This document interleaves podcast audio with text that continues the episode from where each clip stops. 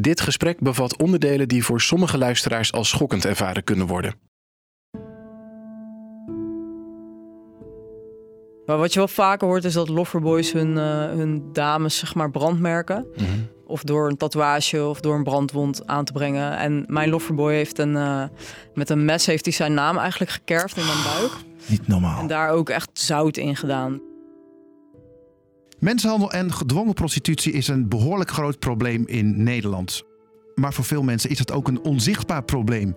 In deze driedelige podcastserie over mensenhandel en prostitutie duiken we als het ware in de wereld van prostitutie en mensenhandel. Waarom is het zo moeilijk om eruit te komen? En wat zijn de gevolgen als je tegen betaling seks hebt met verschillende mensen? Dat en meer hoor je in deze podcastserie. Leuk dat je luistert op dit moment, waar je dan ook bent. Mijn naam is Ronald Koops. Ik werk bij TRDV. Dat is een organisatie die ja, stem wil geven aan de meest kwetsbare mensen in Nederland. Denk bijvoorbeeld aan daklozen, verslaafden, kinderen in armoede en dus ook prostituees. Naast mij zit collega Ramon Muller en samen zijn we ja, de host van deze podcast. Jazeker. Uh, dankjewel, Ronald. Um, ik werk ook voor TDV en um, ja, wij gaan straks praten over gedwongen prostitutie. En ik zat onderweg in de auto hier naartoe en ik dacht, waarom, waarom gaat mijn hart hiervan sneller kloppen? Waarom vind ik dit een belangrijk onderwerp om nou, het vertel. in deze podcast over te hebben? Nou, goede vraag, Ronald. Ik zat te denken ook, uh, ik ben vader van twee jonge kinderen en ik heb natuurlijk hun, hun prille leven en het begin en de jaren die ik met hen mee heb gemaakt van heel dichtbij gezien. En ik zie die, die, ja, de menselijke waarde zo van dichtbij. Dus de kwetsbaarheid van het leven, maar ook gewoon de schoonheid daarvan. Ik wist dat wel, maar nu zie ik het echt van heel dichtbij. En ik bedenk me ook dat iedere volwassene is begonnen als een babytje. En die waarde die we inherent in ons hebben, die kan eigenlijk nooit afgepakt worden, vind ik. Alleen er zijn mensen die er anders over denken. Dus die, die zien de ander als een object. Die, die Ja. ontmenselijken de ander. Dus dan wordt het een soort handelswaar. En daar kan ik gewoon niet tegen. Ik vind dat zo'n groot onrecht. Ja, Eh, goed, goed dat we het erover hebben dan. Zeker. Ja. Ja. Ja, zoals gezegd, een driedelige podcast dus over gedwongen prostitutie en mensenhandel als onderdeel van onze THDV-campagne Zeg Nee. Voor 50 euro word ik misbruikt en vernederd. En daarna als vuilnis aan de kant gegooid. Zeg nee tegen gedwongen prostitutie. Ga naar thdv.nl slash zeg nee en kijk wat jij kan doen. Nou, in de volgende aflevering hoor je het verhaal van Samena. Dat is een jonge vrouw die slachtoffer werd van een loverboy. En ze vertelt waarom ze binnenkort maar liefst 1000 kilometer gaat hardlopen in 10 dagen. Ook praten we deze podcastserie met Jacqueline Keur. Zij is aandachtsfunctionaris bestrijding mensenhandel. En met haar praten we vooral over de schadelijke effecten van gedwongen prostitutie en de hulp die wordt geboden. En in deze eerste aflevering gaan we het hebben over het probleem. Dus het verkennen van wat is het nou eigenlijk? En wanneer is prostitutie een gedwongen prostitutie? En kiezen vrouwen er ook niet uiteindelijk zelf voor? En hoe bereik je vrouwen als ze geholpen zouden willen worden? We bespreken het allemaal met Marijn Godijk bij hier, ons, bij, hier bij ons aan tafel. Hij is projectleider digitale hulpverlening bij Schalakenkoord. Een organisatie die opstaat voor vrouwen en meisjes in de prostitutie, in de gedwongen prostitutie. Door preventie, hulpverlening en veldwerk bieden ze ondersteuning en een nieuw begin.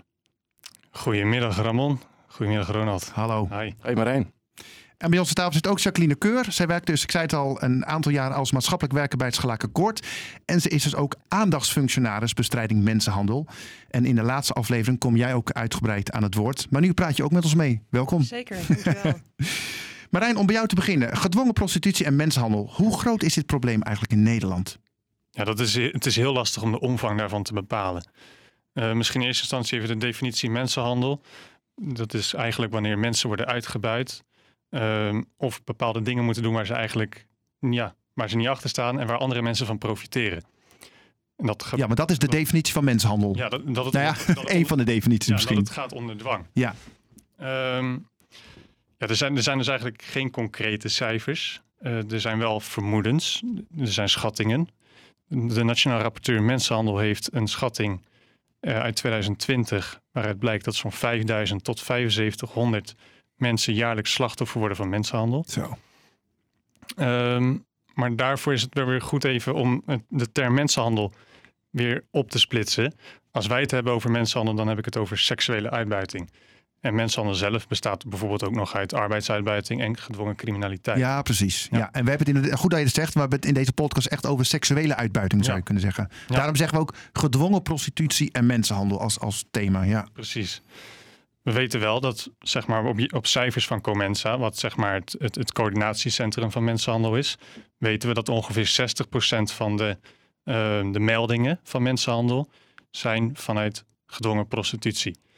Dus het is wel een heel groot gedeelte van in ieder geval de gerapporteerde cases. Ja, wij, wij zien zelf in de praktijk dat zo'n 10% van de sekswerkers die wij begeleiden, uh, die hebben aangegeven of aangifte gedaan te hebben tegen hun mensenhandelaar of overwegen aangifte te doen.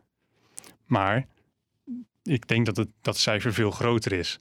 Ja, het spreekwoordelijke topje van de ijsberg. Ja, absoluut. Ja, ja, ja. Heel veel sekswerkers die hebben zelf niet het idee dat ze slachtoffer zijn. Daar kom ik straks nog wel even op terug. Maar ook, we hebben collega's die zelf het idee hebben dat sekswerkers soms slachtoffer zijn. En sommige sekswerkers die durven simpelweg gewoon geen aangifte te doen. Ja, Of ja. willen dat niet. En zijn zij, want prostitutie is een legaal beroep in Nederland, zijn Mhm. zij wel le- legaal werkzaam in de prostitutie? Dat de mensen met wie jij contact hebt? Ja, dat is ook een hele, eigenlijk een hele ingewikkelde vraag. Gaan we naar de Ja. volgende vraag. ja, ehm, kijk, op het moment is het zo dat elke gemeente zelf eh, prostitutiebeleid schrijft. In de APV is opgenomen in hoeverre er bijvoorbeeld ehm, vergunningen worden gegeven aan seksinrichtingen. Hm. En een groot gedeelte van de sekswerkers die werkt niet meer in, voor een seksinrichting. Dus die werkt niet meer bijvoorbeeld op de wallen, maar werkt ook niet meer bijvoorbeeld in een club of een privéhuis. Zij zijn zelfstandig gaan werken. En in de enige gemeente, dat valt eigenlijk onder bedrijfsmatige thuisprostitutie. En in de enige gemeente staat in de APV opgenomen dat je daar een vergunning voor moet hebben. En als je geen vergunning hebt, werk je onvergund. Hm. Maar onvergund werken staat ook weer niet gelijk aan illegaal werken. Wat een ingewikkelde materie inderdaad zeg. Want in Ja. sommige gemeentes is het prima als je onvergund werkt. Want er is geen bepaling opgenomen dat als je geen vergunning hebt, je illegaal werkzaam bent. Hm. Maar de gemeente Amsterdam bijvoorbeeld heeft in de APV staan dat als je onvergund werkzaam bent in de, in de prostitutie, dus als, als sekswerker, dan ben je illegaal bezig. En de gemeente Amsterdam geeft geen vergunningen uit voor bedrijfsmatige thuisprostitutie. Dat is waarom het zo'n ingewikkelde vraag is. Ja, Maar, maar je kan ook niet aan een, een dame of een heer die daar werkzaam in is zien. Want dan kan zo iemand wel zeggen: nee, ik ben wel geregistreerd als het ware. Maar je weet niet wat er achter de schermen is gebeurd. Tot op het punt dat die mensen daar zijn terechtgekomen. Ja. Nou ja, ik, ik- wij leggen best wel veel contact met sekswerkers die via het internet hun klanten werven. Dus zij plaatsen eigenlijk een beetje op een website à la Marktplaats, plaatsen zijn advertentie. En de klant weet eigenlijk bijna nooit of dat die sekswerker in kwestie een vergunning heeft. Hm. In sommige gevallen staat er een kamerverkoophandelnummer bij. Nou, dan ben je redelijk zeker. Maar 9 van de 10 keer is die informatie niet aanwezig. En zo weet een klant dus ook niet of dat een sekswerker ja, geregistreerd werkt. Ehm, in de huidige wetgeving, eigenlijk moet het begin even bij het begin. In 2000 is het bordeelverbod opgeheven. Dus op dat moment werd prostitutie legaal in Nederland. en werd er ook verteld vanaf nu kan het goed geregeld worden. En vanaf Ja. nu kan het goed Ja. geregeld worden. En dat was ook noodzakelijk, want daarvoor was heel veel sprake van mensenhandel. Ja, ja, ja. Nou, inmiddels weten we dat, dat, dat die wetsvoorstel heeft het zeg maar niet opgelost. Er is nog steeds heel veel mensenhandel, er is heel veel sprake van. Eh, de handhaving is hooguit ietsjes beter geworden, want nu zijn er vergunningen uitgegeven voor ramen. Er zijn vergunningen uitgegeven voor eh, clubs en bordelen. Nou, die kunnen we controleren. En dus daar is zicht op. Wij kunnen er als maatschappelijk werkers kunnen we er naartoe. We kunnen een gesprek aanknopen. Gemeente kan er naartoe voor handhaving. Politie en andere opsporende instanties hebben er ook zicht op. Ja, het is, het is een soort van is- openbaar, kun je ja, zeggen. Dus Ja, dat is wel verbeterd. ja oké. Maar we zien nog steeds heel veel. En eigenlijk zien we dat steeds meer nu. Dat sekswerkers bedrijfsmatig als thuisprostituee gaan werken. En daar is geen zicht op. Mm. Dus er is al sinds 2000, mei 2008 ligt er een wetsvoorstel. Althans, dat zijn de eerste momenten geweest dat er in de Tweede Kamer gesproken is over een nieuw wetsvoorstel rondom prostitutie. In 2009 is het eerste voorstel ingediend. En die is er nog steeds niet doorheen. Hmm. Voor de formatie van ons vorige kabinet is het, zeg maar, ehm, in 2016 dus, is het vooruitgeschoven. Hm. En nu, net voor deze verkiezingen, is het ook weer vooruitgeschoven tot na de formatie. Dus we zijn inmiddels, wat zal het wezen, 12 jaar verder. Jongen, En jongen, er is nog steeds geen, geen uitkomst daarvoor, zeg maar. Word je daar niet boos van als je dat zo eh, merkt? Of?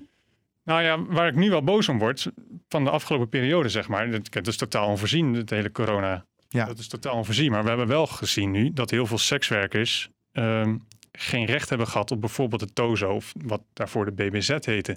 Omdat ze, Ja, dat was die regeling van de overheid, hè, dat geloof was de ik. regeling Ja. van de overheid waarbij ze zeg maar, ehm, nou misschien dat, dat, dat jij nog, nog wat beter uit kan leggen, Jacqueline, hoe, de, hoe dat in elkaar zat. Tot op de komma nauwkeurig, hè, willen we dat ook natuurlijk. Ja, dat zal ik dan even goed uitleggen. Goed zo. Nee, het kwam er inderdaad op neer dat eh, eh, vrouwen en mannen die dus eh, gewoon bij de Kamer van Koophandel stonden ingeschreven, dat die eh, recht hadden op de TOZO. Maar op het moment dat je via het opting-in systeem werkte, of werkt, dan heb je dus eigenlijk tot op de dag van vandaag nergens recht op. Ja, ja, ja. Die vallen dus echt tussen wal en schip. En nou ja, daar hebben we van alles op geprobeerd om daar op een, een of andere manier geld voor te krijgen dat ze nou ja, hun lasten kunnen betalen. Maar dat is in de meeste gevallen niet gelukt. Ongelooflijk. Wat is dat precies? Opt-in?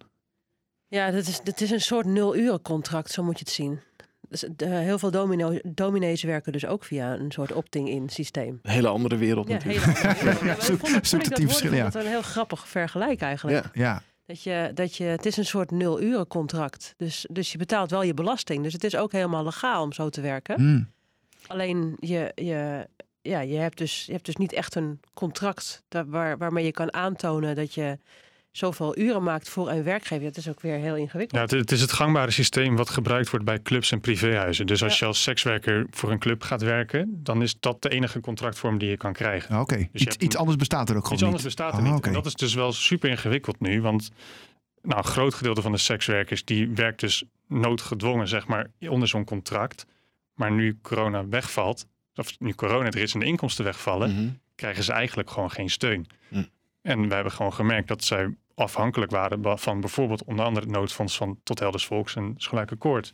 Waarbij we vooral in de eerste, eerste coronagolf zeg maar ontzettend veel voedselbonnen hebben uitgedeeld. Hm. Deze mannen en Voedselbon, hè, vrouwen dat waren alleen al. Dan is er nood afhankelijk van voedselbonnen. echt hoog, ja. Ja, ja. En zie je ook dat door corona dus meer mensen thuis gaan werken en dat mensenhandelaren of die business die erachter zit, dat dat, dat in de hand werkt? Is daar een soort verband te trekken ook? nou kijk, ehm, daar waar sprake is, daar, daar, dat zei ik net al even, bij, bij raamprostitutie en bij de clubs en privéhuizen, daar, daar is nog een bepaalde vorm van controle. Ja, precies. Wij gaan als gelijke al, al ruim 30 jaar de wal op. We spreken daar sekswerkers en we hebben zicht op ze. Ja, gewoon echt letterlijk langs de ramen, ja, hè, gaan we jullie. gaan letterlijk ja. langs de ramen. En, maar ook de sekswerkers die daar werkzaam zijn, die hebben een buurvrouw en een buurman. En die, die eh, spreken ze ook even kort. Die hebben ook zicht op elkaar. Vervolgens loopt er een prostitutiecontroleteam van de gemeente, van de politie loopt langs. Dus er zijn vormen van... ehm, Ja, handhaving bijna. Handhaving ja, eigenlijk. Ja. Ehm, dus in die zin durf ik wel te stellen dat eh, eigenlijk de wallen steeds ietsjes veiliger wordt. Hm. Omdat er een alternatief is voor mensenhandelaren waar ze veel laagdrem, ja, anoniemer nog, zeg maar, hun, hun slachtoffers kunnen aanbieden voor de klanten. Ja, de precies. vorm is anders, hè? Ja, De, de vorm van mensenhandel op de wallen is anders geworden. Wat bedoel je daarmee? Nou, dat er, ehm, dat er zeg maar heel veel vrouwen niet per se werken, zeg maar onder dwang. Dat ze, hè, zoals de verhalen zijn, dat je in een auto wordt geduwd in Roemenië en dat je eh, hier eh, eh, achter het raam moet gaan werken. Mhm. Maar dat er echt sprake is, eigenlijk soort van, zoals we dat heten, de loverboy problematiek. Hè? Dus dat meisjes verliefd worden op een man en ze gaan mee naar, Ne- naar Nederland. En eh, eh, ze, hij stelt voor om, om dat werk te gaan doen. En, en zij, zij is zo, eh, nou ja, zij, zij vindt die aandacht. Op en- de botel van hem. ja, Ja, ze is gewoon verliefd en ze, ze ziet ook de noodzaak om samen te gaan, gaan gel- geld te gaan verdienen voor hun toekomst samen. En waardoor heel veel vrouwen dus niet in de gaten hebben dat ze slachtoffer zijn van uitbuiting. En dat is een Ja, andere soort absoluut. vorm. Ja, daar gaan we trouwens, goed om te zeggen, ook in de tweede aflevering echt over hebben. Daar hoort het verhaal van Samena en zij was slachtoffer van een loverboy. En een andere verschuiving die je ziet, eh, Marijn, is dat eh, prostitutie eh, veel meer vanuit de rosse buurt naar digitaal gaat. Je zei net Mhm. al, dan wordt het meer onzichtbaar. Ehm, jij bent projectleider digitale hulpverlening. Klopt. Wat, wat is dat precies dan? Want, want hoe bereik je die vrouwen, denk ik dan altijd? Ja. Ja, wij hebben eigenlijk echt een manier gezocht om contact te leggen met sekswerkers die via het internet hun klanten werven. Dat is een, ei- toch ook wel echt een, een andere groep sekswerkers. Ehm, in coronatijd hebben we bijvoorbeeld gezien dat, dat studenten die voorheen in de horeca werkten en daar eigenlijk hun inkomsten verloren toen de horeca sloot, dat ze advertenties zijn gaan plaatsen. Ja, niet allemaal natuurlijk, maar toch wel een substantieel gedeelte. Echt waar, joh. Dus advertenties gaan plaatsen. Waarbij letterlijk stond: ik kan de huur niet meer betalen. En ik, eh, ja, ik heb jaren in de horeca gewerkt. En eigenlijk vind ik seks wel heel erg leuk. Dus laat ik maar mijn geld verdienen, zeg maar. En op zich niks mis mee. Dat, dat mag, dat kan in Nederland. Eh, maar wij, wij, wij kennen de verhalen van, van vrouwen, mannen, transgenders die vrijwillig starten Mhm. met dit beroep. Vaak onder financiële drang. Maar gaandeweg toch eh, slachtoffer worden van uitbuiting. Omdat ze op een gegeven moment moeten ze toch naar een klant toe. Daar hebben ze een chauffeur nodig. En die chauffeur die blijkt toch niet de vriendelijke man te zijn die die is. En, en, of ze hebben een beveiliger nodig. Want de, de branche is niet altijd even veilig. Ja, ja, ja. We, we, we kennen de cijfers. Dat volgens mij uit het onderzoek van SOA AIDS en van, vanuit Proud, de Belangenvereniging zeg maar, voor sekswerkers, dat 97% van de sekswerkers in de afgelopen 12, jaar, 12 maanden ehm, sprake heeft gehad van agressie. Zeg maar. 97 procent. Ja. Dat is e- e- eigenlijk gewoon bijna iedereen, Ja. kun je Ja. zeggen. Waar, waarvan je dat weer onder kan verdelen, waarbij zo'n 60% echt te maken heeft gehad van fysieke agressie en ruim 70% van seksuele agressie.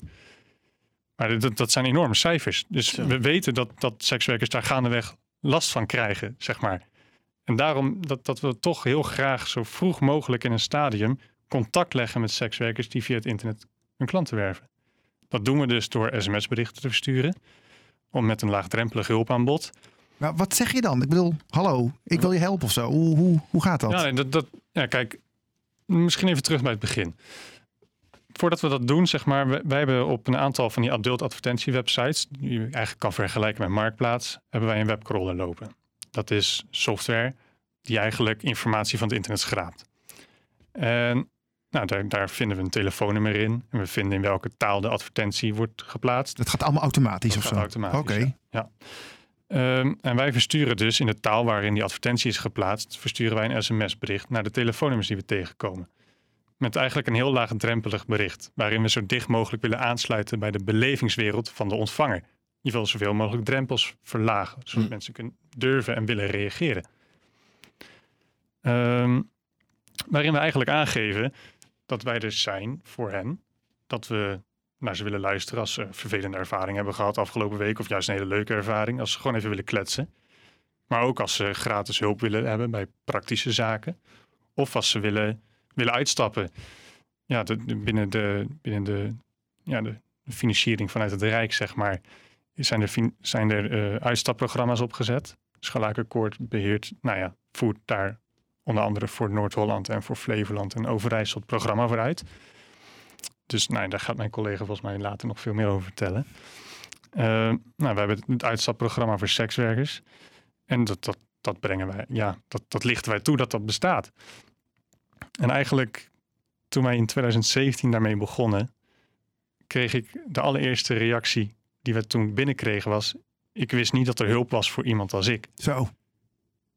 Dat, dat, dat is nog altijd mijn motivator om hiermee mee door te gaan. Want zij hadden het gevoel, ik ben helemaal alleen. Ja, Wat mij nu overkomt, dat moet ik helemaal zelf incasseren, oplossen. Ik heb niemand om aan vast te kunnen houden in dat Ja. opzicht. ja we, we horen het vaak van sekswerkers dat er, dat er één ligt een heel groot stigma op sekswerk. Mhm. Ehm, en twee, het, het is toch, juist ook vanwege dat stigma, denk ik, dat sekswerkers en klanten die spreken af in het verborgene. Mensenhandel daarnaast vindt ook plaats in het verborgene. Dus die, die Ja, twee dat raakt elkaar bijna natuurlijk, hè? Ja, die, die, die overlappen elkaar soms. En dat, dat maakt ze super kwetsbaar. En ik krijg wel eens het idee dat, ze, dat sommige sekswerkers zich ook onttrekken langzaamaan uit de maatschappij. En ze zijn bezig met overleven tijdens hun werk. Ze hebben geen ruimte over om Nee, zich te niet. verbinden nog met anderen buiten die wereld. Ja, en dan heb je het eigenlijk nog over Nederlandse sekswerkers. Terwijl we eigenlijk overwegend ook heel veel Roemeense en Latijns-Amerikaanse sekswerkers zien. Hm. Die kennen eigenlijk hun rechtspositie in, in Europa of Nederland eigenlijk helemaal niet. Spreken Ja. de Nederlandse taal niet, kennen de cultuur niet. ook niet. Dus we hebben eigenlijk echt geen idee waar ze terecht kunnen voor vragen. Hm. En daarom is denk ik het contact leggen, zoals we dat altijd klassiek altijd deden, op de, op, achter de ramen, in de, in de clubs, is super belangrijk. Hm. Dat gaat, dat neemt echt gewoon af. De, de hoeveelheid sekswerkers die daar gebruik van maakt, neemt gewoon echt Ja. kinderogend af. Jacqueline, eh, wat, wat is het effect als mensen jarenlang sekswerk werk hebben gedaan? Wat, wat, wat, doet dat, wat doet dat met voornamelijk vrouwen? Wat, wat zie jij? Nou ja, ik zie vrouwen die zeggen van eh, dat is helemaal geen probleem, is gewoon mijn werk. Die zie Oh ik. ja. Want ik wil dus niet zeggen dat alle vrouwen zeg maar als een soort hoopje ellende bij ons komen. Hè? Dat, Nee, dat- absoluut Nee, ik die nuancering is goed. Dat idee had ik misschien, eh, ja. Maar ehm, eh, ik, ik vind een jaar misschien, ja, een, een jaar een, kan. Dus ik heb vrouwen die na een eh, een paar maanden al zeggen van dit, dit, dit kan ik niet, dit wil ik niet. Nadat ze dus eerder hadden gezegd, prima, Ja. niks aan de hand. Ja, oké. Ja, of, of we gewoon al heel snel achterkomen van nou, dit is het niet. Maar ook soms na twintig jaar zeggen van dit, ik ga kapot. Ik, ik ben kapot gegaan. En dan hoor je, goed, dan ga ik alweer bijna de diepte in, maar dan hoor je verhalen ook. En dat je denkt, ja, ik, ik snap ook wel waarom je eraan begonnen bent. Dat, je, dat het een soort, eh, eh, in het kort hè, als je een, een, een, een vrouw hebt die als kind door haar eigen vader seksueel misbruikt is, jarenlang. En dan op een bepaald moment in haar leven beslist om de prostitutie in te gaan. Dat doet ze niet omdat ze seks zo leuk vindt, maar dat doet ze omdat ze er dan controle over heeft. Wat er met haar lijf gebeurt. Wat ze vroeger niet had, Wat zeg ze maar. vroeger niet had. Oh, en ja. dat is natuurlijk voor ons. Als je daar niks mee te maken hebt, denk je, nou, wat bizar. Maar dat is wat er, wat je echt wel ook wel veel ziet. Heel verdrietig. Ja. Dat raakt mij ook heel diep. En dan van buitenaf zou je kunnen zeggen, deze dame of man of transgender, die kiest hier vrijwillig voor. Dit is een, een, een open keuze geweest. Eh, als er geen sprake is van dwang of mensenhandel. Maar dan door de achtergrond van het verhaal krijgt dat een andere lading eigenlijk. Ja, Ja. er zit altijd een verhaal achter.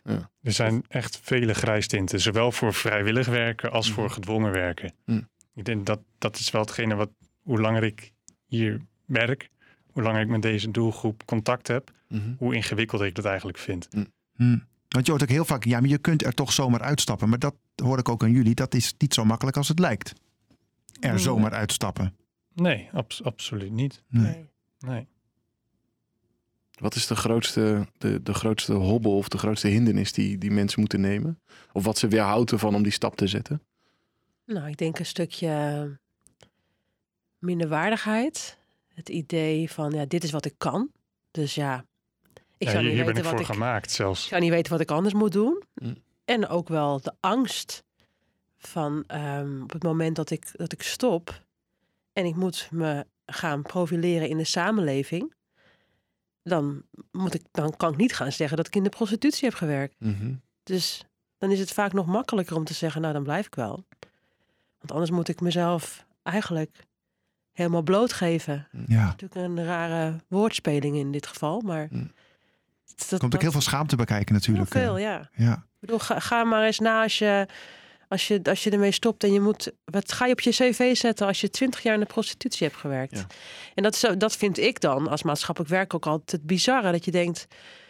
We vinden het allemaal normaal. Hè? Als je Mhm. naar allerlei mensen kijkt die, zeggen, die, hè, die zo heel makkelijk daarover praten. Van nou ja, dat moeten, moet die vrouw toch zelf weten. ja, gelegaliseerd. ja. Tuurlijk moeten die vrouwen dat zelf weten. Maar als jij een directeur bent van een bedrijf, neem je dan een vrouw aan die 20 jaar in de prostitutie heeft gewerkt. En kan je dan garanderen dat er geen collega's zijn die die vrouw alsnog wat aan gaan doen, omdat ze een prostituee was. Dat, Hmm. dat risico loop je dan ook nog als Ook ex nog. eh, prostituee. Ja. Ja. Ja. Ik hoor ook aan jouw verhaal dat het ehm, in de identiteit of het zelfbeeld van de, de dames of mannen of transgenders in kwestie, dat het naar binnen sluipt. Dus dan vereenzelvigen ze zich met dat verhaal. En dat loslaten is dus beangstigend. Of dat, Ja. is, dat is een nog groter gevaar voor hun gevoelsmatig misschien. ja, hoe bizar dat ook klinkt. Want aan de Ja. andere kant zou je zeggen, laat het los. Zo snel mogelijk. Maar ja. Ja, de, de, de- daarin is de realiteit gewoon heel weerbarstig. Hm. Dat, ik begrijp steeds beter waarom sekswerkers er ook gewoon echt voor kiezen om, om veel langer te werken als Mhm. sekswerker dan dat ze eigenlijk hadden gewild. Was dit Vanwege, dat soort aspecten, maar ook, Ja. ook omdat, dat zien we veel met Latijns-Amerikaanse sekswerkers, die naar Europa komen om hier te werken, of voor, om bijvoorbeeld geld te verdienen voor een familie. Weet ik veel, dan misschien moet er een dochter die wil studeren. Maar uiteindelijk is dan vanuit de, druk vanuit het thuisland dat er ook nog een neefje is of een nichtje die ook wil studeren. Ja. En dat zo'n vrouw eigenlijk, of nou, het zijn vaak vrouwen en transgenders vanuit die, die kant van de wereld, die dan veel langer in Europa blijven werken dan dat ze eigenlijk van tevoren voor ogen hadden. Hm. Is dat dan nog heel, heel vrijwillig? Ja. Wanneer is er sprake van mensenhandel? Ja. Dat is zo lastig te bepalen. Ja. Je had het net over dames uit eh, Latijns-Amerika. Zijn, eh, zijn dus onder dwang eigenlijk door aan het werken vanuit een soort schuldgevoel of plichtsbesef. Dat is ook een, een, een gedwongen prostitutiesetting. Maar zijn er nog ook andere voorbeelden die, waar je mee te maken krijgt in je werk? Die echt, waarvan je denkt, wauw, ja, dit is echt wel een fenomeen. Ja, ja wat, wat we steeds meer zien is, zijn eigenlijk voorbeelden van sextortion. Waarbij ehm, bijvoorbeeld ja, minderjarige meiden vaak eh, naaktfoto's versturen naar, nou ja, naar hun vriendje. En daar staat dan bijvoorbeeld ook een hoofd op. En dat maakt ze heel makkelijk chanteerbaar. En waar we eigenlijk bij de klassieke voorbeelden van loverboys zien dat er maanden geïnvesteerd wordt in een vertrouwensrelatie opbouwen. Om vervolgens iemand af te zonderen van het netwerk. En dan vervolgens de stap te zetten richting gedwongen prostitutie. Zien we eigenlijk nu bij dit soort voorbeelden van sextortion. Dat, dat mensen eigenlijk ja, met één clip uit de buiten zijn. Ze zijn meteen eigenlijk in te zetten als sekswerker. Ja, als, als gedwongen sekswerker. Als gedwongen prostituee. En, en voelt dat dan ook als een soort meedogenlozere vorm? Ja, het, het, het is in ieder geval niet meer per se met, met heel veel fysiek geweld. Zoals dat vaak ook ging met, met de klassieke loverboy situaties. Maar het, is- het is, ja, het, het, het is in ieder geval veel meedogenlozer in de zin dat het ontzettend snel gebe- kan gebeuren. En dat, dat vervolgens ook het, het potentiële bereik voor mensenhandelaren gigantisch groot is. Ja, joh. En dat, dat, dat maakt wel, denk ik, wel een, een van de fenomenen van dit moment... waar we echt wel met z'n allen heel erg bewust van moeten zijn. Ja. Lig jij er wel eens wakker van, van al die problemen? Ja, absoluut. Absoluut. Ik vind het dan ook altijd wel weer prettig om te weten dat, dat wij ook een preventietak hebben. Die, die bijvoorbeeld naar middelbare scholen gaan om, om uitleg te geven over sexting en over sextortion. En over hoe je je daar weerbaar voor kan, op, kunt opstellen. Ja. En dat, dat zijn denk ik wel echt noodzakelijke programma's. Om, om, om hier zeg maar ja, het, het hoofd aan te kunnen bieden. Ten slotte nog deze vraag voor jullie alle twee. Eh Marijn, ik begin bij jou. Wat, wat houdt je op de been? Want jullie komen met ontzettend veel ellende in aanraking. Elke dag maar weer. Wat, wat, wat houdt je op de been? Nou ja, de, de krachtige verhalen uiteindelijk van, van vrouwen, mannen, transgenders die kiezen voor vrijheid. En uiteindelijk, Want dat gebeurt dus ook, begrijp ik uit je woorden. Gelukkig. Maar, maar vrijheid is, is, is niet alleen kiezen voor stoppen met sekswerk. Vrijheid is ook kiezen voor een stap wel als sekswerker. Dat is ook prima. Dus dat is, dat is vrijheid. Uitstap is vrijheid. Het gaat erom dat, dat we als maatschappij eromheen zeg maar de, de basis leggen waarop er veilig gewerkt kan worden. En of veilig uitgestapt kan worden. En dat je dan verder kan gaan met je leven. Hm. Ja. Dat, dat is. Maar in ieder geval, het zijn zo vaak zulke krachtige verhalen, zulke krachtige mensen die we spreken. Dat, ik vind het waanzinnig. Gaaf. Jacqueline, wat houdt jou op de been? Ook, ook de verhalen. Hè? De verhalen en, en de dingen die je, die, je, die je meemaakt met de vrouwen. Maar ik denk ook het, eh, het samen optrekken. Dat je soms, weet je, wij hebben namelijk echt niet een soort rugtasje van, eh, nou, jij wil uitstappen, dan eh, gaan we dit en dit en dit doen. En dan ben jij over een half jaar helemaal klaar. Mm. Het gaat soms jaren overheen. En, en die, dat soort trajecten en de kracht die daar dan van uitgaat, vanuit, vanuit haar. En dat samen, dat samen optrekken, ja, dat, dat, is, eh, dat is zo mooi om mee te mogen maken. Gaaf. Marijn en Jacqueline, dankjewel voor jullie gesprek. Graag gedaan, Ronald. En eh, wil je nou meer weten over het eh, werk van Schalakenkoord? Ga dan naar schalakenkoord.nl. Zoals gezegd, we voeren campagne tegen gedwongen mensenhandel en prostitutie onder de titel Zeg Nee. Voor meer informatie ga je naar thdv.nl slash zeg nee. Bedankt voor het luisteren allemaal. In de volgende podcast maak je kennis met Samena. En zij was jarenlang slachtoffer van een loverboy. En eh, wat er toen gebeurd is, dat hij eigenlijk eh, met die vrienden mij heeft verkracht. En dat heeft gefilmd. Dus je eerste ervaring met seksualiteit is een negatieve ervaring. Eh, en tegelijkertijd wordt dat dan ook nog gefilmd, waar, waar je dan weer mee gechanteerd wordt. Hoe ze eruit kwam en hoe het nu met haar gaat, dat hoor je in de volgende aflevering. En als je nou ook heel belangrijk vindt uh, dat we meer weten over mensenhandel en over gedwongen prostitutie, kijk dan wat jij kunt doen op trv.nl/slash. En ook zouden het waarderen als je deze podcastserie wilt delen op sociale media. Bedankt voor het luisteren en tot de volgende keer. Dag.